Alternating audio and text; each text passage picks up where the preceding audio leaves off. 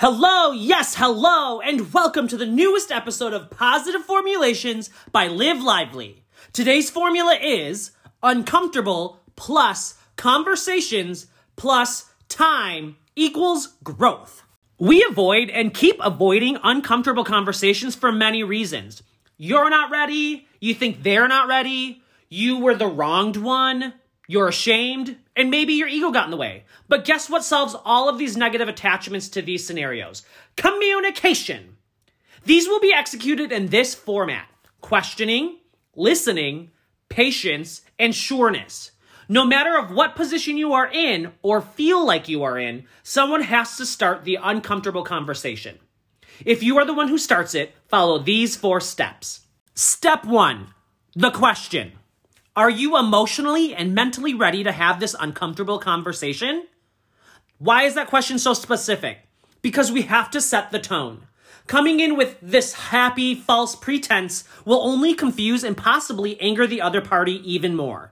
Be clear, very clear, when you ask questions to start a conversation. Don't distract or confuse further. Step two, listen. Pay very close attention to their response to your question. If there is a hesitance or a lack of communication in return, suggest waiting and taking more time. You are ready and willing, but they need to be as well. Offering more time shows care and respect. If they are ready, listen to every response. Listening to your tone, listening to the common statements between you both, all with the purpose of healing and finding completion. Step three, patience. Patience is a virtue, but you must practice patience to understand it, respect it, and implement it. We are all individuals and we all process emotions differently. You cannot let your selfish side take over to push the conversation forward because you're uncomfortable and want to finish it. You can only wait for the other party to be ready unless you want to create more conflict. Being uncomfortable is a good place to be. Ask the incredible Brene Brown. We find so much more in our uncomfortable state than ever before. But here's the key to patience. You do not have permission to retell the event between you and the other party. You cannot recreate what actually happened. We can easily convince ourselves from actual reality. Do not let your impatience influence your point of view with anything other than the truth. While you wait so patiently, write down all your points. So when the time finally comes around, you are ready and still have a great recollection of the actual event. Step four, sureness. Coming from a place of reality and truth makes what you say come from a place of sureness. Your questions you ask come from a place of facts. You can only work with what you are sure about. When you speak from a place of sureness, it does not mucky up the conversation. You are able to navigate it better. You are able to react your best.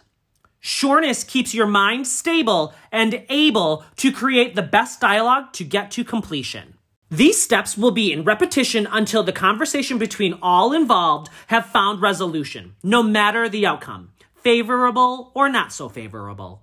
At least you are where you should be. Why? You all heard each other, spoke with honesty, and respected each other. You all came out better than when you entered.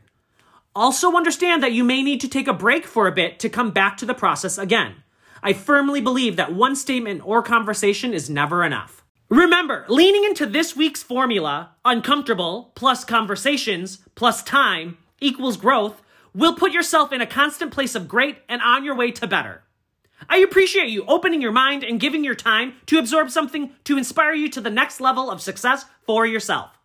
Remember to subscribe and share Positive Formulations by Live Lively. Thank you, thank you, thank you.